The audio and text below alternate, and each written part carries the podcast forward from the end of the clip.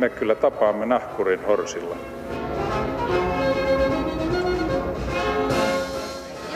Mä sanoin, että minä juon nyt kahvia.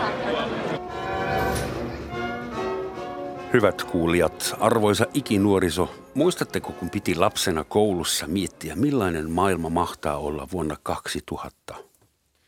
Nyt meillä on jo vaikeuksia muistaa sitä koko vuotta 2000.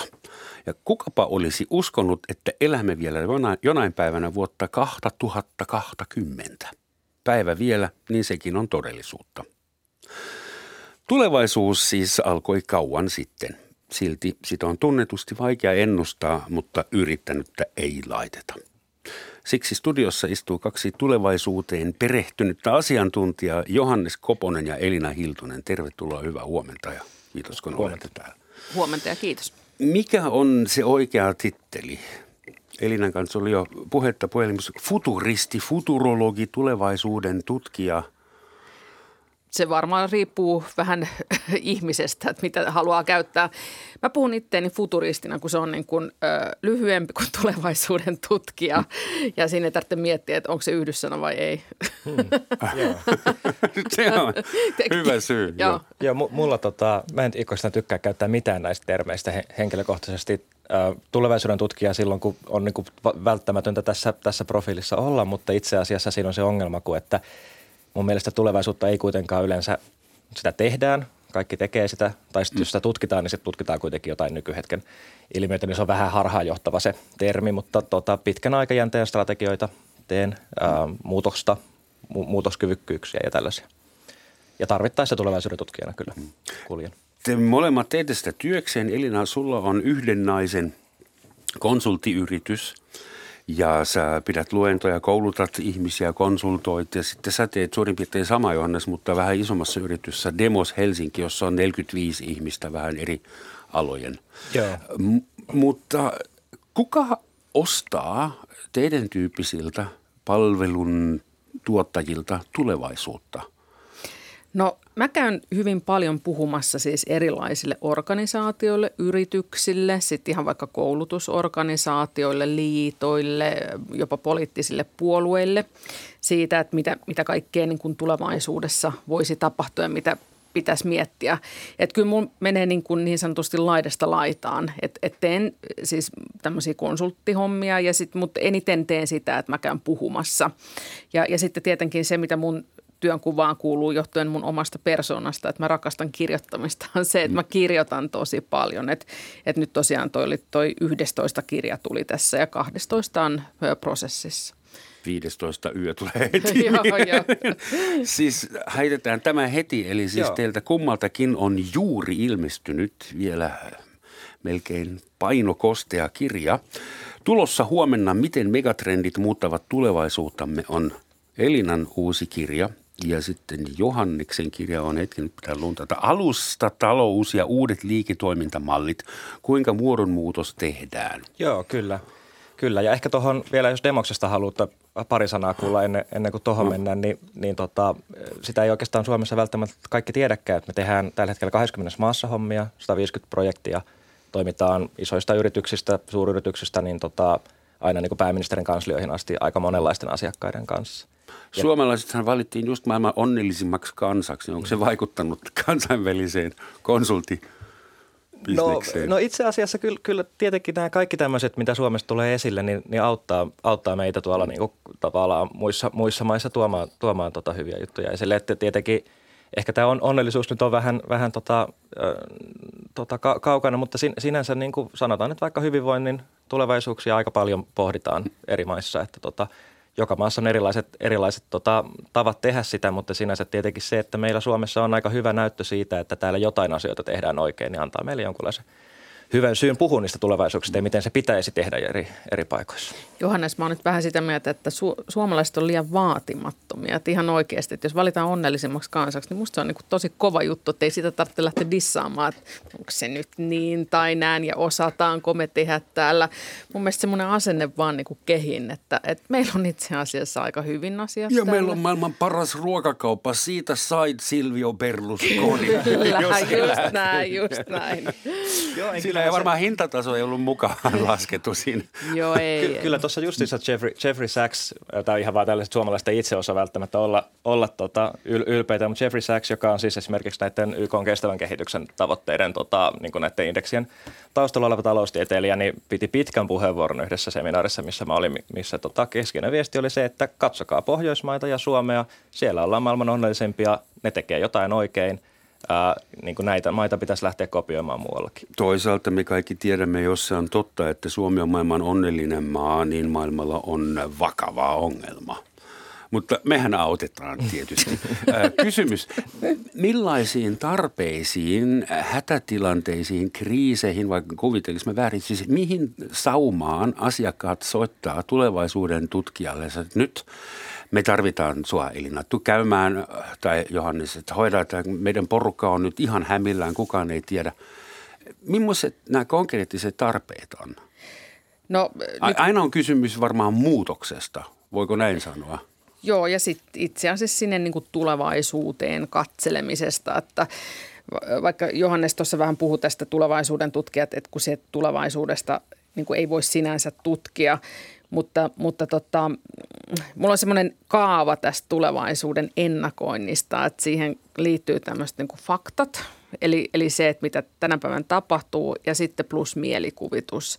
Ja, ja sillä tavalla me pystytään lähteä niin kuin tekemään tämmöisiä niin kuin, erilaisia tulevaisuuden maailmoja miettimään ja ennen kaikkea miettiä, että onko ne meille hyviä vai ei ja kannattaako puskea eteenpäin tai niin edelleen. Mutta sitten ihan tuosta, to, että mitä mä niinku käytännössä teen, niin nyt viime esimerkki oli, että mä tein matkailun tulevaisuudesta tämmöisen raportin, että Helsingin matkailusäätiö tilasi sen multa ja, ja tämmöistä on tehnyt. Ja, ja, tota, ja kyllä hyvin paljon niin kuin se, mitä mua pyydetään niin kuin tilaisuuksiin, niin liittyy siihen, että halutaan avata sitä näkemystä, että mitä tänä päivänä ja mitä tulevaisuudessa voi ta- tapahtuu.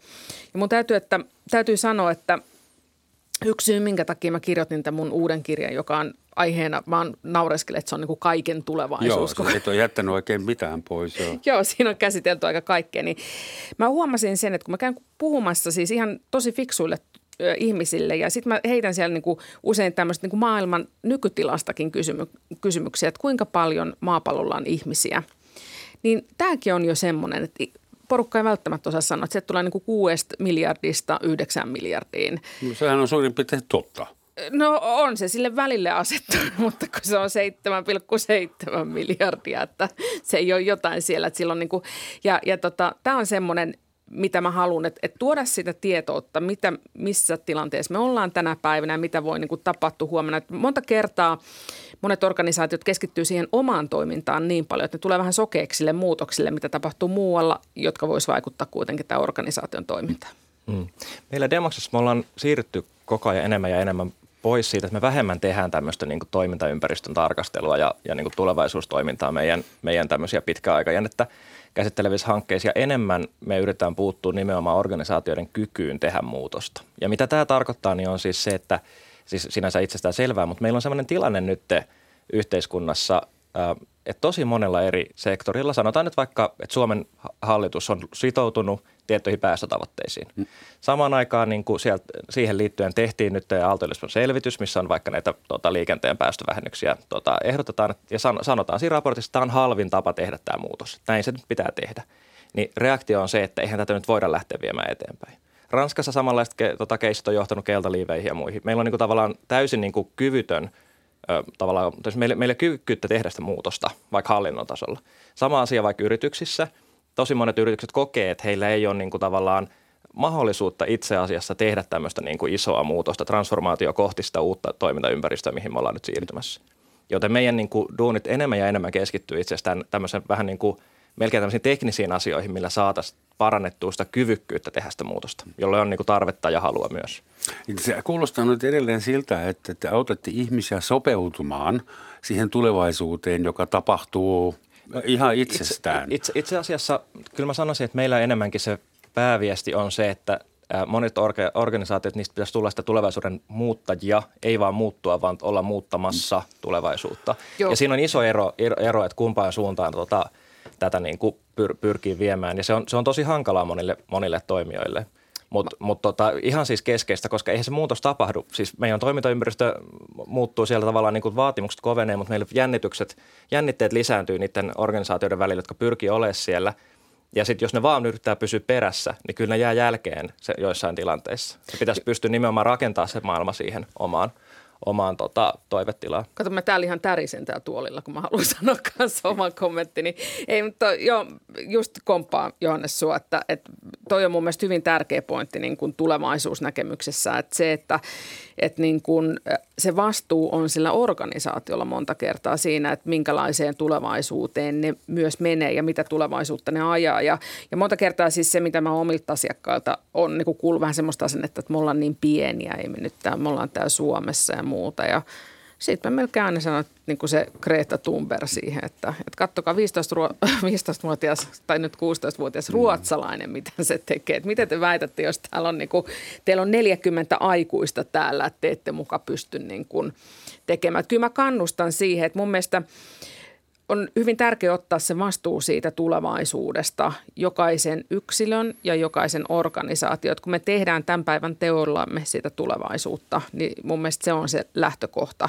Mutta kuitenkin siinä myös, että mitä mä yritän myös saada sit niin kuin ihmisiä ja organisaatioita silmiä auki niille muutoksille, mitä tapahtuu maailmassa. Ja hyvin monta kertaa tämmöistä niin niin sanotut itsestäänselvätkin muutokset, että ne tulee yllätyksinä, kun niihin, niitä ei tarkastella, niitä ei katsota. Eräs Berliinin muuri kaatoi hyvinkin yllättävä ja aiheutti suuria muutoksia, jotka on vielä kesken. Me ollaan itse asiassa taas uuden vuosikymmenen kynnyksellä.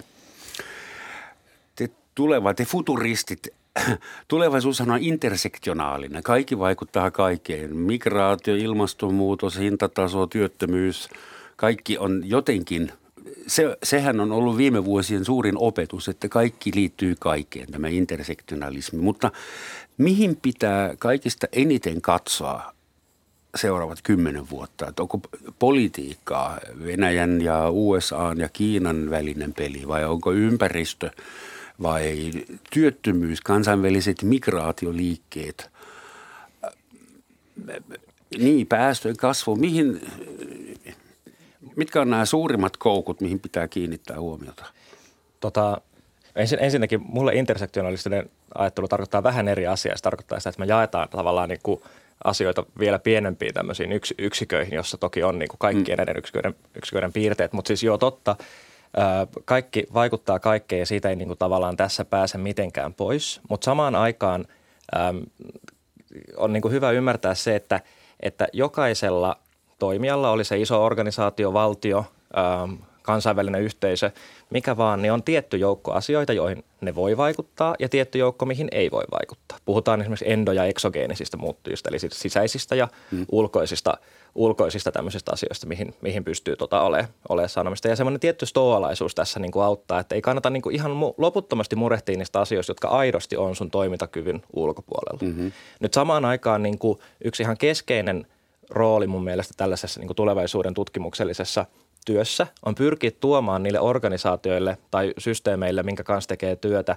niin parempi ymmärrys siitä, että mitkä asiat, jotka on semmoisia, joita on kuvitellut, että ne on ulkopuolisia, mutta onkin itse asiassa sen organisaation päätösvallan sisällä. Mm-hmm. Ja tavallaan niin sanoa, että hei, että te voitte olla se Greta Thunberg tässä tietyssä roolissanne niin kuin, tota, valio, te voitte alkaa tekemään ö, kauramaitoa. Tavallaan se, se, niin kuin, se ei kuulu tavallaan pelkästään teille se niin kuin lehmä. Mm-hmm. Lehmäthän omistaa valion, se on osuuskunta, jossa lehmät, lehmät käytännössä määrää, mitä he tekevät, mutta tavallaan niin kuin rakenteellisilla muutoksilla voidaan kuvitella sellainen maailma, missä tämä tilanne ei enää olekaan näin. Tai että tavallaan tuodaan se joku asia, mikä tuntuu heille ulkoiselta, heille niin kuin sisäiseksi. Mm-hmm. Tai, tai tota, äm, et, et tavallaan niin kuin, ja ehkä vielä jos miettii vaikka jokaisen oman, jokainenhan tekee jatkuvasti tulevaisuuden tutkimusta omassa elämässä. Suunnittelee sitä, että miten tämä nyt tämä asuntolaina maksetaan ja niin kuin, mitä mä nyt tässä kouluttaudun ja näin edespäin. Pitkäaikaisia, itse asiassa hyvinkin pitkäaikaisia tulevaisuusnäkemyksiä mm. niin kuin rakennetaan. Ja se keskeinen juttu tässäkin on se, että, että niin kuin, voi ajatella toki niitä isoja maailmassa olevia muutostekijöitä, niitä kannattaakin ajatella, mutta ei sitä nyt joka päivä kannata murehtia sitä ydinsodan mahdollisuutta – jos se ei niin kuitenkaan vaikuta siihen, että mitä sä nyt ajattelit kouluttautua. No se on vähän vaikeaa, jos äh, seuraa mediaa joka päivä, ihan sama mitä mediaa, niin kyllähän meillä on aika ahdistavia maailmanloppuskenaarioita joka päivä tarjolla. Ja siinähän kannattaakin varmasti niin kuin se yksi hetki siitä yhdestä päivästä vuodessa käyttää siihen, että vähän miettiä, että mitä se voisi tarkoittaa. Se on ihan järkevää. Mutta sen jälkeen se on niin kuin hoidettu. Ja se on niin kuin myöskin... Se on niinku päivän va- ahdistus Päivän ahdistus on, on hoidettu. Siis, että se, se niin kuin mitä mä tarkoitan on se, että ei sitä niin kuin sen enempää kannata murehtia. Ne on niin, kuin niin isoja mm. nämä asiat. Se on ihan sama, puhutaanko me jostain pienestä yrityksestä tai ihmisestä tai vaikka valtiosta. Niin se, että niin kuin, niitä tiettyjä varautumistoimenpiteitä voi tehdä ja sitten sen jälkeen niistä kannattaa käyttää paukut siihen päivittäisesti. No mä, mä niin kuin on pikkasen ehkä joissain asioissa ää, eri mieltä. Ja, ja, mutta toisaalta niin kuin se, mitä sä sanoit, että, että ää, niin kuin demos kertoo yrityksille, että, että mitä, että, tai siis kun puhutaan sitä, että mitä voi tehdä ja mi, mihin ei voi tehdä, että just niin kuin avaa sitä, että itse asiassa tämmöistä asiat, mitä te olette luulleet, että ette voi tehdä, niin te voittekin tehdä. Että mun mielestä tämä on tosi tärkeää, koska me jotenkin aina niin kuin kavahdan sitä, että on asioita, mitä sä et voi tehdä ja ja okei, mä oon sitä mieltä, että fysiikan lait on ne, tai luonnon lait on ne, jotka viimeistään niin kuin sanoo, mutta sitten muuten voi, meillä voi olla tämmöisiä ajatusblokkeja, että enhän mä voi tehdä jotain. Et siinä mielessä tosi hyvä, hyvä duuni, mitä te teette. Öö, Mä tuosta maailman murehtimisesta niin on kyllä sitä mieltä, että, että tämä on kaksipiippunen juttu, että pitäisikö vai eikö, mutta mun mielestä kaikista suurin asia on ilmastonmuutos. Ja, ja mun mielestä joka ikisen organisaatio, joka ikisen henkilön pitäisi miettiä niin kuin sitä ja, ja miten pystyy niin kuin hillitsee, miten siihen pystytään sopeutumaan, koska se on tämmöinen asia, joka niin kuin tulee – ja vaikuttaa jo. Ja, ja tota, mä näkisin, että suomalaisilla yrityksillä organisaatioilla on sen niin kuin voimavara, että me ollaan yleensä aika koulutettuja ja pystyttäisiin niin kuin sitä kautta tuomaan jotain ratkaisuja. Ja, ja tota, että kyllä mun mielestä se ilmastonmuutos ja, ja niin kuin oikeastaan noista megatrendeistä, mitä mä nostan, ilmastonmuutos, sit väestön kasvuhan on todella hurjaa ja, ja niin kuin nämä yhdistettynä sitten. Ja, ja tota, sitten se, mikä mun mielestä voi vähän sitä helpotusta tuoda, on se teknologian kehittyminen. Mutta se ei ole siis ainoa, ainoa keino, että me ei saada luottaa liikaa siihen teknologiaan. Okei, että me voidaan niin kuin mällätä täällä ja sitten lähteä niin kuin pahimmillaan että jonnekin eksoplaneetalle asumaan. Niin se eksoplaneetta on toistaiseksi vielä liian kaukana tai ei ole vielä kyytiä keksitty semmoinen, mä yritän nyt saada tämä vähän konkreettisemmalle mm. tasolle, koska me voidaan tulevaisuudessa velloa aika kuinka. Viime vuosina on ollut selvä trendi Suomen maassa, että rakennetaan uusia ostoskeskuksia. Tuli Triplaa, tuli tämä Narinkatori, mikä se on Kamppi. Kamppi, Forum oli jo. Mm. Ainoa, Redi. Juu, ja niitä Redi. Ja, ja media ja kansakin on ruvennut huomaamaan, että, että niitä on alkanut olla aika paljon. Ideaparkiusta avattiin taas jossain päin Suomea. Niin ja samalla kaikki tietää, että kuluttaminen on huono juttu. Ei pitäisi ostaa niitä turhia tavaroita ja palveluita ja pakkausmateriaalia ja ei pitäisi rakentaa enää uusia ää, kapitalismin palatsia, mutta just sitä tehdään. Mm. Kuinka te näette, että nämä asiat, niin kuin, rakennetaanko Suomeen niin paljon ostoskeskuksia, että jossain vaiheessa niitä pitäisi tehdä peruskouluja sitten – No eikö tämä Redi nyt ole vähän hyvä esimerkki siitä, että ei ne ole aina ollut ihan tämmöisiä niin kuin onnistuneita tapauksia nämä ostoskeskukset. Tripla on ymmärtääkseni vetänyt aika hyvin nyt viime aikoina, mutta, mutta on hy- kiinnostava. No se avattiin, niin se avattiin kolme jo, kuukautta sitten. Niin... Tai, tai siis kuukausi sitten, kun se avattiin. No, ja kolme kuukautta sitten, just näin. Aika, tulevaisuuden tutkija tulevaisuuden sekoittaa aikaa. Tutkija, just näin, joo. joo. Joo, niin, niin tota... Mutta mitä se kertoo, että suomalaiset on entistä tietoisempia siitä, että kulutustottumukset pitäisi muuttaa ja rajusti ja vähän niin kuin olisi jo.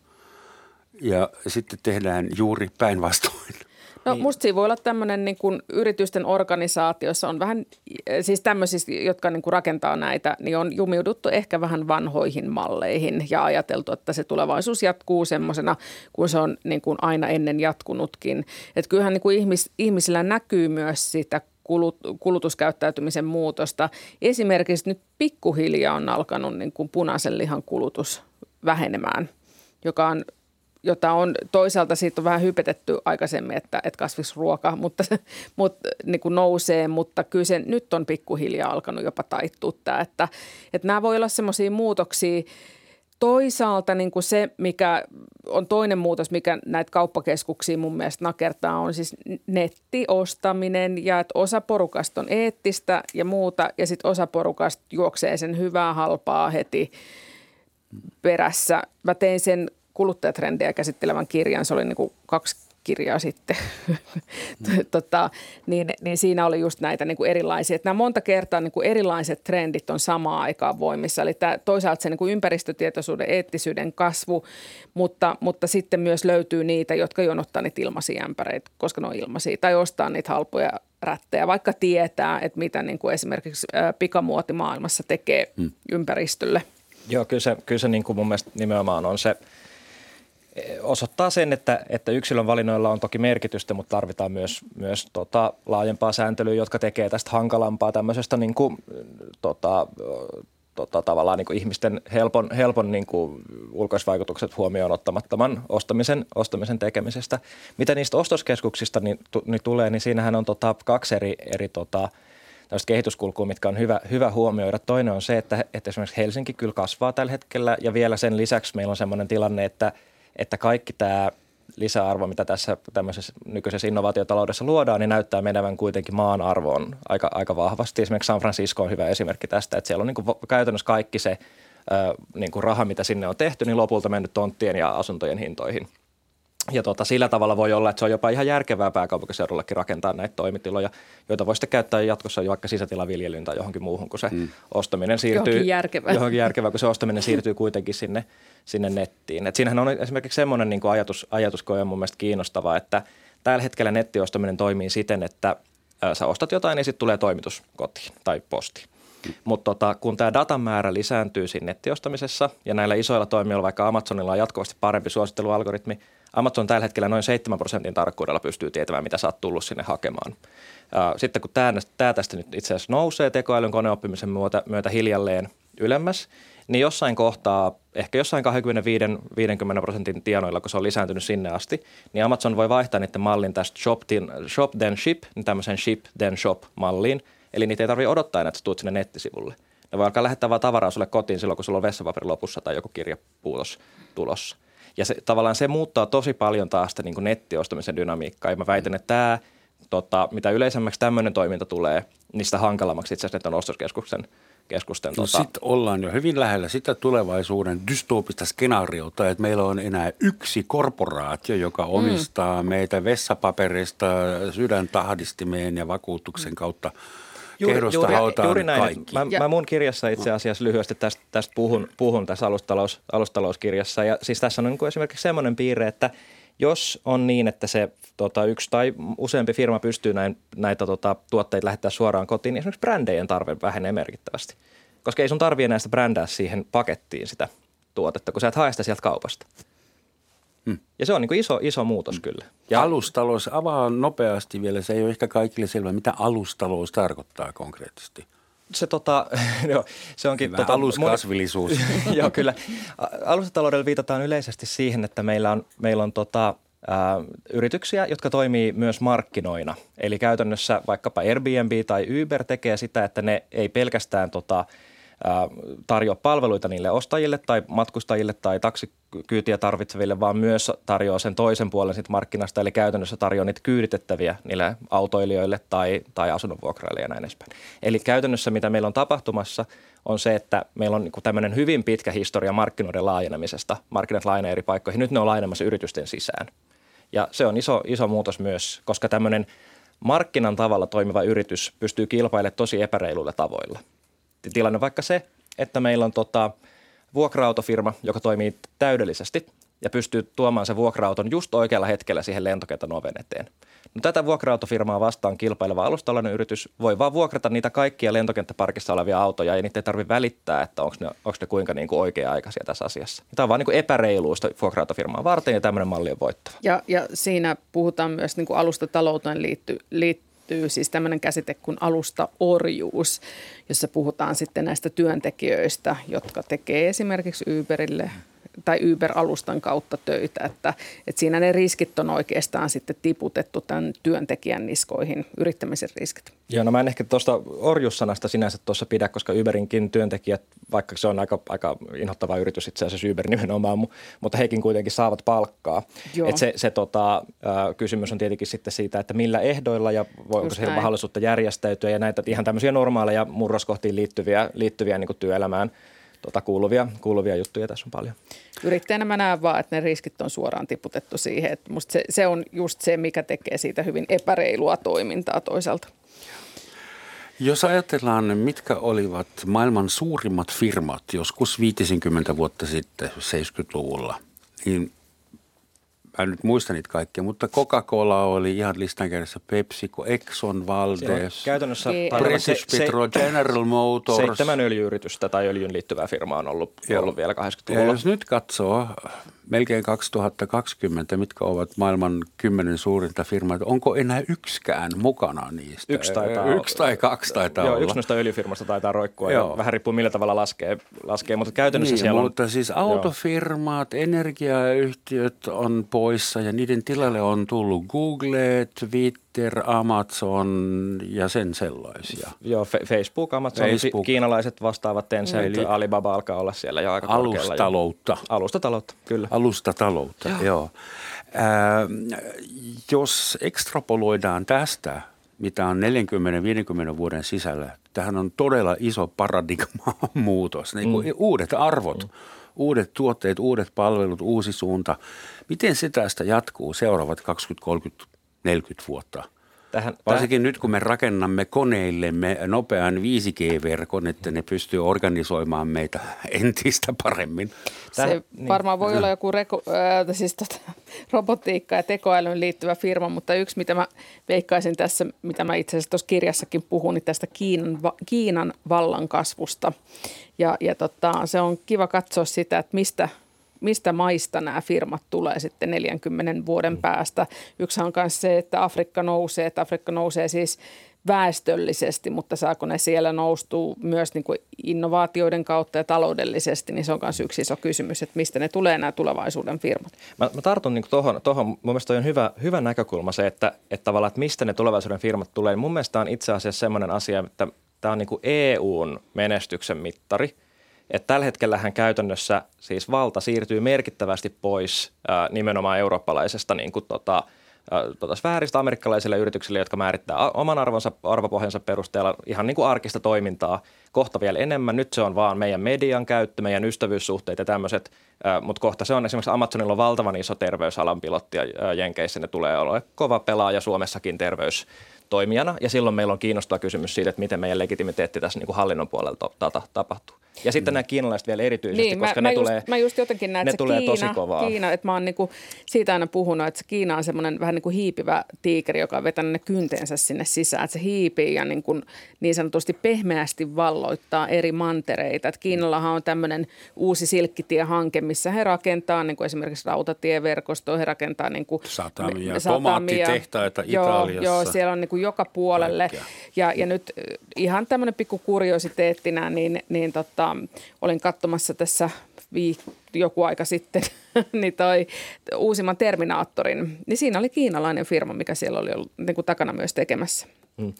Ja, ja, se, mitäs, ja, miksi sitä, sitä Kiinahan pelätään vain ainoastaan sen takia, että se ei ole länsimäisen mallin mukainen e, demokratia, vaan yksipuolueen järjestelmä. Just näin, just muutenhan, näin. Ka, just. Muutenhan Kiina on kauhean kivaa joo, ja pystyy siis varmaan mä, ruokkimaan meitä kaikkia. Joo, siis mä oon sitä mieltä, että Kiina on mielenkiintoinen maa ja, ja todella paljon hyvää siellä on, mutta nyt mun mielestä nämä viimeaikaiset kehitykset. Hmm. Xi Jinping on, ö, ei ole enää niin sanotusti presidentti, vaan hän alkaa olla jo keisari, koska hänellä ei ole tätä omaa valtakuntaa kautta. Ja, ja, tota, ja sehän toisaalta, kun se on hyvin tämmöinen autoritäärinen maa, niin siellä kun päätetään jotain, niin se on suurin piirtein se 1,4 miljardia ihmistä hyppää sitten tasan silloin, kun puolue päättää. Ja, ja siellä on niin puolue kaikessa. Eli puolue on kiinni siellä tota, ä, yritysmaailmassa ja muuta. Ja, ja tämäkin niin kuin Suomessa yksi esimerkki, että, että kiinalainen yritys omistaa Finkinon.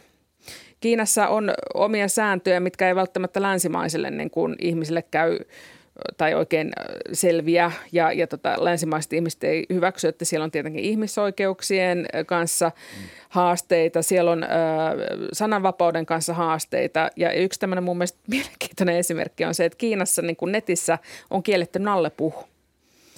Se Jaha, on, mitäs on, pahaa hän on tehnyt? No Nallepuhe ei ole sinänsä tehnyt pahaa, mutta kiinalaiset on yhdistänyt hänen ulko, Nallepuhin ulkomuodon Xi Jinpingin ulkomuotoon, jolloin Nallepuh on kielletty. Nyt kun sä sen sanot, joo, niin, joo, eikö se ole ihan samanlaisia? Se hunajapurkki vaan puuttuu. No, sekin on varmaan lähellä kyllä toisaalta. joo, joo. Mutta toisaalta siis se, että kiinalainen yritys alkaa, tai siis Kiina, Kiina alkaa omistaa muualla maailmassa mm. hyvin paljon asioita. Meillä ei ehkä ole oikeutta kritisoida sitä, mm. koska mm. me eurooppalaiset ollaan omistettu ei, tavalla joo, tai joo. toisella vaikka ja se, mitä. Ja se on se kansa, globaali talous, missä me ollaan, että ei, si- ei siinä niin. sinänsä mitään. Se ongelma on mun mielestä kaksijakoinen, missä niin on nämä – haasteet. Toinen on se, että, että se tosiaan että nimenomaan tämmöiset alustayritykset, kun ne niin ohjelmoi niiden softan, niin se softa määrittää meidän toimintaa ja meidän arvoja. Ja silloin mm. tavallaan tulee hyväksi kysymykseksi se, että allistutaanko me näiden muiden arvopohjaan, joka on erilainen, vai pyritäänkö me tekemään jotain toimenpiteitä, että meillä olisi enemmän oman, oman, omiin arvoihin niin sidottua, sidottua tota, arkistoimintaa, vaikka nyt sen hyvinvoinnin, koulutuksen ja muiden Nyt sä heitit puolella. todella hyvän jutun, koska mun mielestä siis ihminenhän on kyvytön noudattamaan omia arvojaan. Me puhutaan aina yhdeksän hyvää ja kymmenen kaunista mm. ja sitten me tehdään jotain lyhytnäköistä, emootiopohjaista aggressiivista. Se, mun mielestä se on jo, jo nyt on joissakin suurissa firmoissa tekoäly otettu mukaan johtokuntaan, mm. koska se ei väsy eikä dokaa eikä – Mut siinä on, Kyllä semmoinen vielä kehitetään. Niin, mutta siis tarkoitan, että, että missä vaan, nyt jo olisi algoritmeja, jotka noudattaisi ihmisarvoja paremmin ei, kuin kukaan ei, ihminen ei, itse. Ei, tässä on semmoinen ongelma, että siis äh, ihmiset ehkä liikaa luottaa algoritmeihin, mutta kun puhutaan koneoppimisesta, niin ne oppii siitä materiaalista, mitä ihminen on tehnyt. Eli näitä on sitten nähty siinä, että, että esimerkiksi nämä algoritmit alkaa vääristämään. Eli sieltä tulee siis semmoiset jutut, mitä ihminen tekee ehkä tietämättään, niin algoritmi ottaa nämä, että nämä on niin kuin sääntöjä. Esimerkiksi oli tämmöinen tekoäly kauneuskilpailu netissä ja siihen osallistui jotain, tekoäly siis niin kuin valitsi kukaan Sisäistä kauneutta. Ai, Ei, siis, ulkoista kauneutta, joo. joo ja, ja, tota, ja sinne lähti ihmiset pitkin maailmaa kuvia. Niin, niin osoittaa... Ja sinne unohdettiin lähettää muun värisiä kuin valkoihoisia. Oli, oli, oli, kaikki, oli kaikki, kaikkia rotuja ja kaikkia värejä, mutta ne, jotka voitti, oli yllättäen niin kuin vaaleaihoisia. Ja, ja, tota, ja tämähän on sitten niin kuin se, että kuka, sen, kuka siellä on algoritmin ohjelmoinut ja millä tavalla se niin kuin tekee näitä päätöksiä. Ja tätä on näkynyt tosi monessa jutussa. Semmoinen äh, matemaatikko kuin Cathy O'Neill on kirjoittanut äh, Matikkatuhoaseet kirjan – ja siinähän just kertoo Jenkeissä tämmöisiä keissejä, että missä on esimerkiksi niin kuin algoritmi tekee päätöksiä sitä, että, että miten niin kuin, ö, tuomitut, niin saako ne tuomioita vai pääseekö ne vapaalle, niin siellä on osoittautunut, että ne on niin kuin tummaihoiset, jotka saa niitä tuomioita enemmän. Ja se perustuu siihen, että miten niitä päätöksiä on aikaisemmin tehty. Ehkä vielä semmoinen, jos haluat on niin kuin saman ongelman muotoilla vähän, vähän toisella tavalla, niin niin käytännössä algoritmit on hyvin taitavia löytämään esimerkiksi semmoisia uutisjuttuja, mitä ihmiset haluavat lukea – mutta yksikään algoritmi ei oikeasti pysty tekemään sitä päätöstä, että mitä ihmisten pitäisi lukea. Tavallaan se, se niin kuin, että, että, että, että tavallaan niin kuin, kuka sen niin kuin normatiivisen pohjan täyttää, niin nythän ne algoritmit koko ajan enemmän enemmän tekee sitä. Mutta se, se ei kuitenkaan ole niin, että silloin, silloin ne algoritmit on varsinaisesti oikeassa. Se on vaan meidän oma päätös, uskotaanko me niitä algoritmeja siinä. Silloin kun Facebookin feedi näyttää mulle juttuja, mistä niin kuin mä sen mielestä pidän, niin silloin se ohjaa, ohjaa käytännössä mua – tota sen perusteella, mitä mä oon aiemmin pitänyt hyvänä ja sitten mm. jonkun todella sumeen jutun kannalta. Mutta se ei ikinä pysty ottaa kantaa siihen, että mikä olisi mun mielestä nyt, mihin mä haluan kehittyä ikään kuin vaikka ihmisenä. Ja itse asiassa se ei ainoastaan myös ota niin kuin sun tietoa, vaan se niin kuin lähtee kategorisoimaan, että ihmiset, jotka suurin piirtein käyttäytyy sun, äh, sun tavalla tai joilla on samanlaisia niin kuin, äh, ominaisuuksia, ne haluaa lukea tämmöisen. Eli käytännössä se, että kun on vähän tämmöinen harhaluulo, että joo, että mä pistän tosi vähän sitä tietoa itsestä, niin se ei auta, kun kaikki maailman ihmiset pistää sitä tietoa vähän, niin siellä on yhteensä paljon ja se jälkeen me pystytään tekemään, että okei, tämän tyyliset ihmiset haluaa lukea tämmöisiä. Ja sen takia esimerkiksi nyt, kun oli nämä ähm, presidentinvaalit, joissa Trump valittiin, niin siellä oli niin kuin älykkäät algoritmit valitsi sitä tietoa, mitä kenellekin tuupattiin esimerkiksi Hillaria vastaan Ja minkälaista tietoa tuupatte, että mikä uppoo parhaiten? Mä ajattelen nyt ehkä vähän futuristisemmin. Semmoinen esimerkki, että esimerkiksi valtion rautatiet, jos sä haluat mennä paikasta A paikkaan B, niin sä luotat siihen järjestelmään ja se on täysin tietokoneohjattu. Okei, siinä on ihmisiä vielä, mutta kukaan ihminen ei pystyisi hoitamaan yhden päivän junaliikennettä Suomessa – se on, se on automaattihomma. Ja jos meidän hallitus toimii samalla tavalla, että syötetään vaikka perustuslaki, me halutaan rauhaa, me halutaan tasa-arvoa, me halutaan terveyttä ja lämpöä ja tarpeeksi ruokaa ja hyvää koulutusta lapsille – eikä mitään diskriminointia, niin äh, laske meille tietokoneen, kuinka se käytännössä hoidetaan. Joo, tämän mitä, voi tehdä. Mitä pitää Kyllä. tehdä, että tämä toteutuu? Ja, niin, ja se, se olisi takuulla luotettavampi ja tasa-arvoisempi, ei ehkä jokaisen yksilön kohdalla, mutta on the whole – se olisi paljon, paljon tämän, tämän, reilumpi. Tämän, tämän voi tehdä, mutta tämä vaatii semmoisen osan tätä prosessia, mikä sä kuvasit tuossa, että me voidaan syöttää noin meidän arvot ja normit siihen järjestelmään etukäteen. Se, sehän on se politiikka. Mm. Sitten se, mitä siellä tavallaan niin kuin taustalla on, on se, että miten me käytännössä toteutetaan se. Ja varmasti siis tällä hetkellä valtionhallinnossa on niin kuin kymmeniä ristiriitaisia hankkeita vaikkapa koska ihmiset aina haluaa oman hankkeen, että he kokevat olevansa tärkeitä. Meillä on valtava määrä hankkeita. No nyt nämä hankkeet luultavasti vetää tällä hetkellä eri suuntiin. Et toki jos meillä olisi joku tämmöinen niin korkeampi ymmärrys, mutta me, semmoista ei voida muodostaa. Se, se, se, se, vasta- se, niin vastauksena tulee, että, että elämän tarkoitus on 42. joo, ja risat ehkä. Joo, joo, joo, nyt vähän niin kuin parannettu versio. Mutta siis tuossa niin toi politiikkahan on nyansseja. Kaikkihan haluaa hyvää, mutta se, että miten halutaan hyvää ja kenelle halutaan hyvää, niin siinä on. Eli, eli toikin on niin tuommoinen kone, että vaikka se niin kuin kuulostaa semmoiselta simppeliltä, että voitaisiin, että, tämä, että koulutus sitä ja koulutus tätä, mutta sitten tulee nämä kysymykset, että, että, että kenelle koulutusta ja kuinka paljon ja mi, mihin hintaan ja, ja tämmöisiä, joista sitten niin kuin kiistellään politiikassa. Ja, ja tota, että tämähän olisi aika tämmöinen – tietyllä tavalla semmoinen hyvin deterministinen kone, että sieltä tulee niin kuin yksi vastaus ja sitten niin kuin pahinta ehkä olisi, että ihmiset luottaa siihen, että tuolta tulee nyt joku vastaus 42 ja, ja se on niin kuin siinä. Ja, ja kun nämä ei asiat ole tietokoneenkaan tuottamana mitä itse Aika monessa kulttuurissa käytettiin pohjana pyhää kirjaa, niin me voidaan käyttää pyhää läppäriä sitten tulevaisuudessa. no, siitä, siitä tarvitaan sitten, kato tämmöinen niin, kuin niin sanottu papisto, joka, joka sitten tulkitsee tätä numeroa 42. 42 Eli me ollaan sitten ta- takaisin siinä pisteessä, mistä lähdettiin. Onko globaali, mä, siis globalisaatio on negatiivinen asia, mutta m- monen mielestä, mutta mä käytän mä sanon globalisoituminen, se, että koko maapallo kasvaa yhteen kaikilla tasoilla. Että me tunnemme toisiamme, me käymme toistemme luona, me jopa elämme toistemme maissa ja niin edespäin ja puhumme toistemme kieliä, niin onko se teidän mielestä semmoinen matemaattinen funktio, johon tämä maailma menee? Alussa oli tässä laaksossa pieni heimo ja toisessa laaksossa toinen heimo ja sitten tuli kreivikuntaa, sitten kuninga, kuningatarkuntaa, sitten tuli kansallisvaltio, sitten tuli NATO ja Varsovan liitto, liittoumat. Mun mielestä se konvergoituu, kehittyy selkeästi funktiona siihen, että jonain päivänä meillä on maailmanlaajuinen jonkin tyyppinen hallinto – ellei peräti hallitus. Mä oon, mä oon, mä oon tästä eri mieltä. Äh, tässä taustana on itse asiassa sellainen tota, juttu, että kun meillä oli tämmöinen tota, jonkunlainen globalisointuminen, globalisoituva kehitys itse demoksen yksi megatrendi aika pitkään.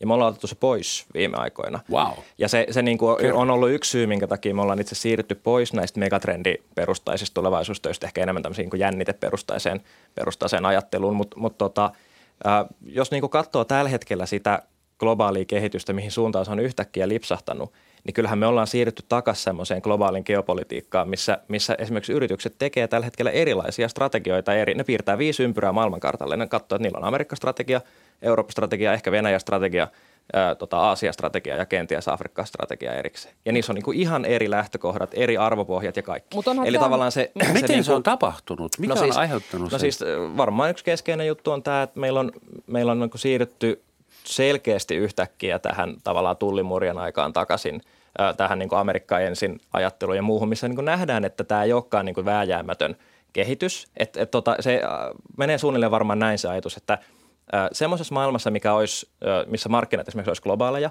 niin varmaan niin kuin yhteensä kaikilla menisi paremmin. Mutta sitten kun sitä amerikkalaista kuluttajaa alkaa ärsyttää, anteeksi, amerikkalaista tehtaanomistajaa tai tehtaan mm. työntekijää alkaa ärsyttää se, että se ei pärjää niille kiinalaisille, jotka tekee hemmetin paljon duunia saa valtion tukiaisia, mm. Niin sen kannattaa kyllä sanoa, että rajat kiinni, että, ollaan, että ei me pärjätä tässä globaalissa kilpailussa. Kilpaillaan keskenämme vaan. Mm. Ja se, on se, toiminut. Niin kuin, Työllisyysluvut se on, USAssa on kyllä, paremmat kyllä, kuin Kyllä, kyllä. Ja se, se niin kuin, että et tavallaan mun mielestä se ei ole vääjäämätön kehitys ollenkaan. Se on, se on, se on niin kuin, voisi sanoa, että on niin kuin karkeasti vähän, tota, meillä on varmaan kahdenlaisia kehityksiä. On semmoisia kehityksiä niin kuin polkupyörä, mitä on hirveän vaikea viedä pois. Jos mm. sä oot nähnyt polkupyörän, niin kyllä sä osaat sen rakentaa niin kuin tarvittaessa vaikka jossain mm. Mad maailmassa. Mutta sitten on semmoisia asioita vaikka kuin, niin kuin ihmisten oikeudet – ja niitä me voidaan niin yhdessä keskenämme päättää ja ne voidaan myös viedä pois yhteisillä päätöksillä. Ne pitää keksiä aina uudestaan. Ne pitää keksiä aina uudestaan. Ja tämä niin kuin, niin kuin tämmöinen globaalin tota, tämmöisen yhteisen tota, toiminnan, niin kuin, siis sehän olisi vääjäämätön, täysin, täysin keskeistä, että me saadaan aikaan. Se ilmastonmuutos varsinkin on sellainen asia, että sitä ei voida päättää näissä niin kuin kuppikunnissa. Mutta mut on ihan iso riski siihen, että se ei ole siis tämmöinen vääjäämätön kehitys, matemaattinen funktio, vaan se on semmoinen asia, mitä vasta, minkä puolesta pitää taistella. Tuossa ehkä mulla tarttu toi kun sä sanoit, että, että nyt on muuttunut niin, että on strategiat eri mantereille. Kyllä mä muistan, kun mä olin 2008 Nokialla, niin kyllä siellä on aina mun mielestä ollut niin kuin isoilla yrityksillä strategiat eri mantereille. Ja, ja tota, ihan liittyen siihen, että, että jokaisella on vähän niin kuin omat ominaisuutensa. Ää, mulla on se, että mulla on, siis mun megatrendilistassa on globalisaatio ja mä tarkastelen globalisaatiota – niin kuin sillä kannalta, kantilta, että miten se menee, että, että miten se niin sanotusti taipuu. Että toisaalta globalisaatiosta, kun sä sanoit ää, just sitä, että, että globalisaatio on jotenkin paha asia ja sitten tulee tämmöisiä pahoja juttuja. Se on ollut ensinnäkin Suomelle tosi hyvä, että meillä on niin kuin vauraus itse asiassa kasvanut ja globalisaation ansiosta, mutta, mutta maailmalla se ei ole tietenkään ollut kaikille hyvä. Jotkut on ne, jotka on niin kuin hyötynyt siitä, että ei se ihan ehkä No köyhä, köyhimmätkin on siinä mielessä, että, että niin kuin absoluuttisesti köyhyydessä elävien määrä on vähentynyt todella huimasti. Että nyt niin kuin suurin piirtein heitä on 10 prosenttia, kun ö, 1950-luvulla heitä oli 70 prosenttia maailman kansalaiset, mikä on niin kuin todella huima luku. Et siitä on ollut paljon hyviä puolia. Nyt valitettavasti mun mielestä me eletään tosiaan semmoista aikaa, että globalisaatio alkaa ottaa takapakkia ja, ja se näkyy niin kuin populismin nousussa – se näkyy oikeastaan, se näkyy oikeastaan joka puolella maailmaa. Et meillä on populismi nousee Jenkeissä, nousee Euroopassa, nousee Intiassa, nousee ää, tuolla ää, Etelä-Amerikassa ja niin edelleen. Ja, ja populismihan menee oikeastaan siinä, että siinä vastustetaan sitä globalisaatiota ja, ja nostetaan sitä meidän omaa maata. Ja, ja sitä, joo, joo. Tota, mun pitää sanoa, että mun mielestä nämä kaksi ilmiöä, mitä tuossa kuvat, niin liittyy toisiinsa ja äh, en tiedä, on, onko tuttu tämmöinen Milanovicin, joka on tämä Maailmanpankin ekonomisti, sellainen elefanttikäyrä niminen, on, joo, se on niminen käyrä, joo. minkä, minkä niin kuin hyvin, jos nopeasti kuvaa, niin sen, sen viesti on se, että, että itse asiassa globalisaatiosta on hyötyneet tällä hetkellä tota, viimeisen tota, parinkymmenen vuoden aikana nimenomaan tämmöiset tota, että sanotaan, että kaikkein köyhimmät maailmassa eivät ole hyötyneet siitä, mutta mm. sitten nämä niin tämmöiset globaali keskiluokka, eli Intian, äh, Indonesian, Kiinan, Brasilian äh, keskiluokka on hyötynyt siitä merkittävästi. Ja sitten taas itse asiassa länsimaiden näille globaalin tota, pohjoisen äh, tämmöinen niin alempi keskiluokka ja keskiluokka ei ole juurikaan hyötynyt globalisaatiosta.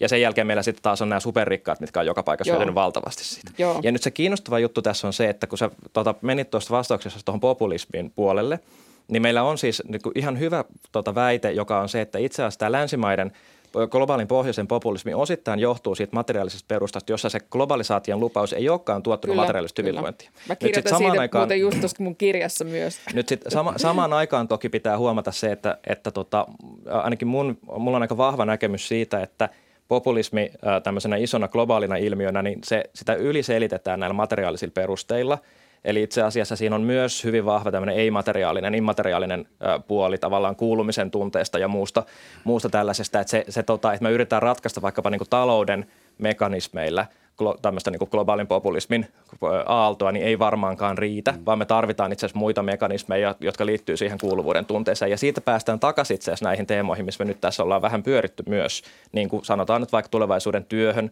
ja osallistumiseen – mm koulutuksen rooliin tulevaisuudessa ja, ja kaikkiin tämmöisiin asioihin. Mä yrittäisin vähän niin kuin näitä pehmeitä arvoja, joita sä täällä niin vilautit. Kun ymmärtääkseni 100 vuotta sitten, 200 vuotta sitten, 1600-luvulla, niin ihmiset ei paljon miettinyt sitä, millaisen maailman he jälkipolvilleen jättävät. Mutta nyt meidän elinaikanamme se on tullut suureksi teemaksi, eli meillä on vastuu tulevaisuudesta. Ei ihmiset kauheasti keskiajalla miettinyt, kun tekivät niin paljon lapsia, että joku niistä eli aikuisiksi, kun oli pakko. Mutta nyt me tavallaan täällä ollaan manageroimassa omaa tulevaisuutta. Et kukaan sukupolvi ei ole ennen miettinyt, millaisen maailman me jätämme lapsille. Mun pitää sanoa, Roomat, mä oon, eri, mä oon kyllä eri mieltä tosta. Mun, mun mielestä toi on niinku tämmöinen... Provokaatio niinku, toimi, anna joo, mennä. Joo, se, joo, kyllä.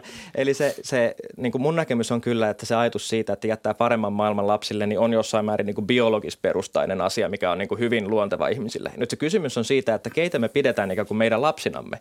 Mikä on se porukka, millä me niinku taataan sitä ja ehkä niinku se maailma on yhtäkkiä niin pieni. No siis ta- tavallaanhan se menee niin, että tämmöinen niin pohjoismainen hyvinvointi, hyvinvointiajattelu lähtee siitä, että, että myös minun lapsillani on parempi tulevaisuus, kun kaikilla meillä on hyvä tulevaisuus. Tavallaan niin se, on, se on yksi lähestymistapa tähän kysymykseen. Mutta kyllä mä väitän, että silloin keskiajallakin on kyllä puljattu siis sekä kuninkaan hovissa jotain tota, hyviä ruhtinas tota, titteleitä lapsille, että niin kuin – jossain maa, maa, tota, maakuopassa ja, mutta silloin keksitty. uhkakuvat ei ollut globaaleja se ja, on ei, se on totta, ja persoonattomia. Joo, ja toisaalta, mutta siis tulevaisuus näkökulmahan oli se, että tehtiin paljon lapsia, kun tiedettiin, että niistä suurin osa kuolee. Että se on ollut mun mielestä hyvin tämmöistä tulevaisuusnäkökulmaa, että siinä miettii omaa vanhuutta esimerkiksi, että kuka pitää minusta huolen sitten. Mutta se on ihan totta, että, että siinä vaiheessa tietoa ei ollut nyt niin paljon kuin meillä tänä päivänä on. Että toisaalta se tieto lisää sitä tuskaa ja, ja me myös ymmärretään, että näistä niin kuin ongelmista on tullut hyvin globaaleja. Että se ehkä silloin miettii enemmän tämmöisiä paikallisia ongelmia. Että se, mitä tapahtui Kiinassa, ei vaikuttanut ihmisiin Suomessa, mutta nyt mitä tapahtuu Kiinassa, niin se todellakin vaikuttaa. Nyt tiedetään meihin. siitä perhosesta, joka räpäyttää siipiään Kiinassa ja sitten Ruotsissa yhtäkkiä sataa lunta. Perhosen vaikutusta voi olla, että on vähän liioiteltu, mutta... mutta se on ah niin kaunis ajatus. Joo, se on kaunis ajatus kyllä. Meillä on muutama minuutti aikaa vielä, niin jos sopii, kun on kerran kaksi futuristia käytössä, niin eh, voitaisiko heittää vähän villimpiä arvauksia? Et koska siis kymmenen vuoden kuluttua tilanne on varmaan yhtä kriittinen kuin tänäänkin, mutta – mitäs 500 vuotta, 100 vuotta, 1000 vuotta. Esimerkiksi äh, meidän biologinen evoluutio on just semmoisessa käännekohdassa, että meillä on nyt käytössä muun muassa CRISPR, ensimmäinen äh, työkalu, jolla voidaan laittaa äh, kelle tahansa mitä tahansa geneettisesti. Onko meillä muutama sadan vuoden kuluttua semmoisia ihmisiä, jotka pystyy elämään veden alla ilman happilaitteita?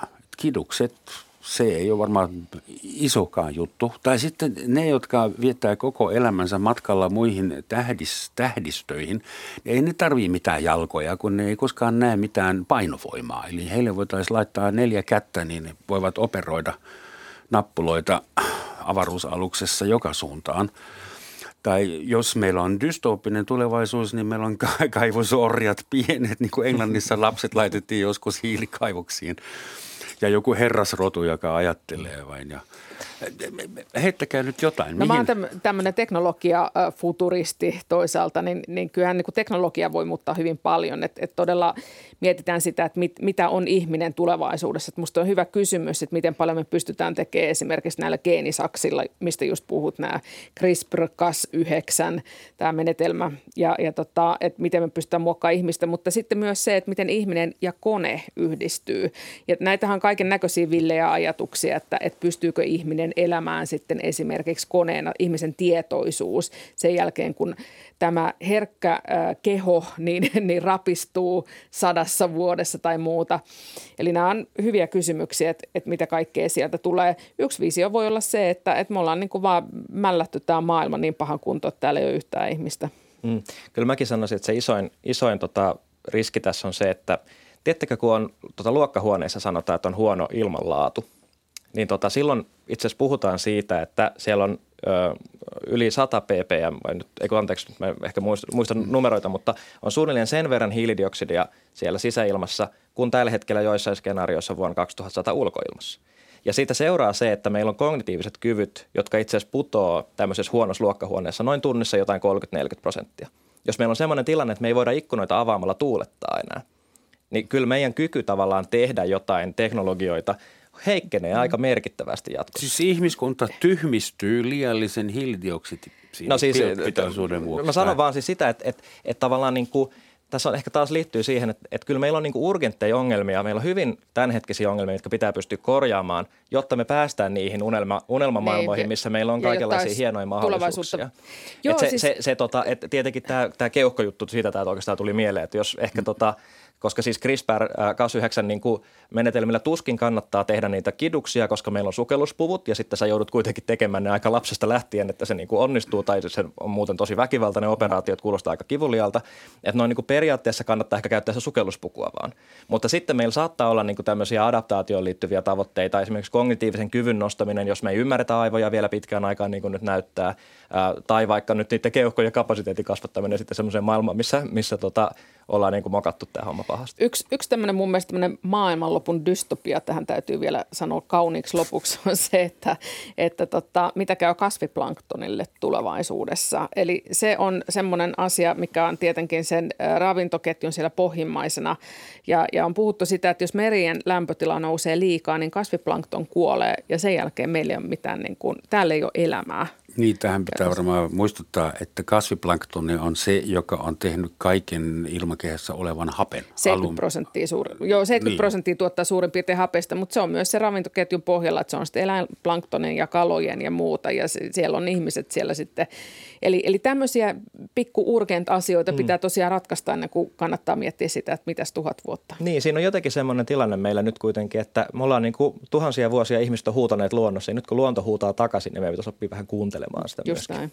No ihan lopuksi vielä, siis kulttuuripessimismi ja tuommoinen alarmismi ja se olo, että maailma on ihan just loppumaisillaan, että tehkäämme heti parannus, repent everybody. Hmm.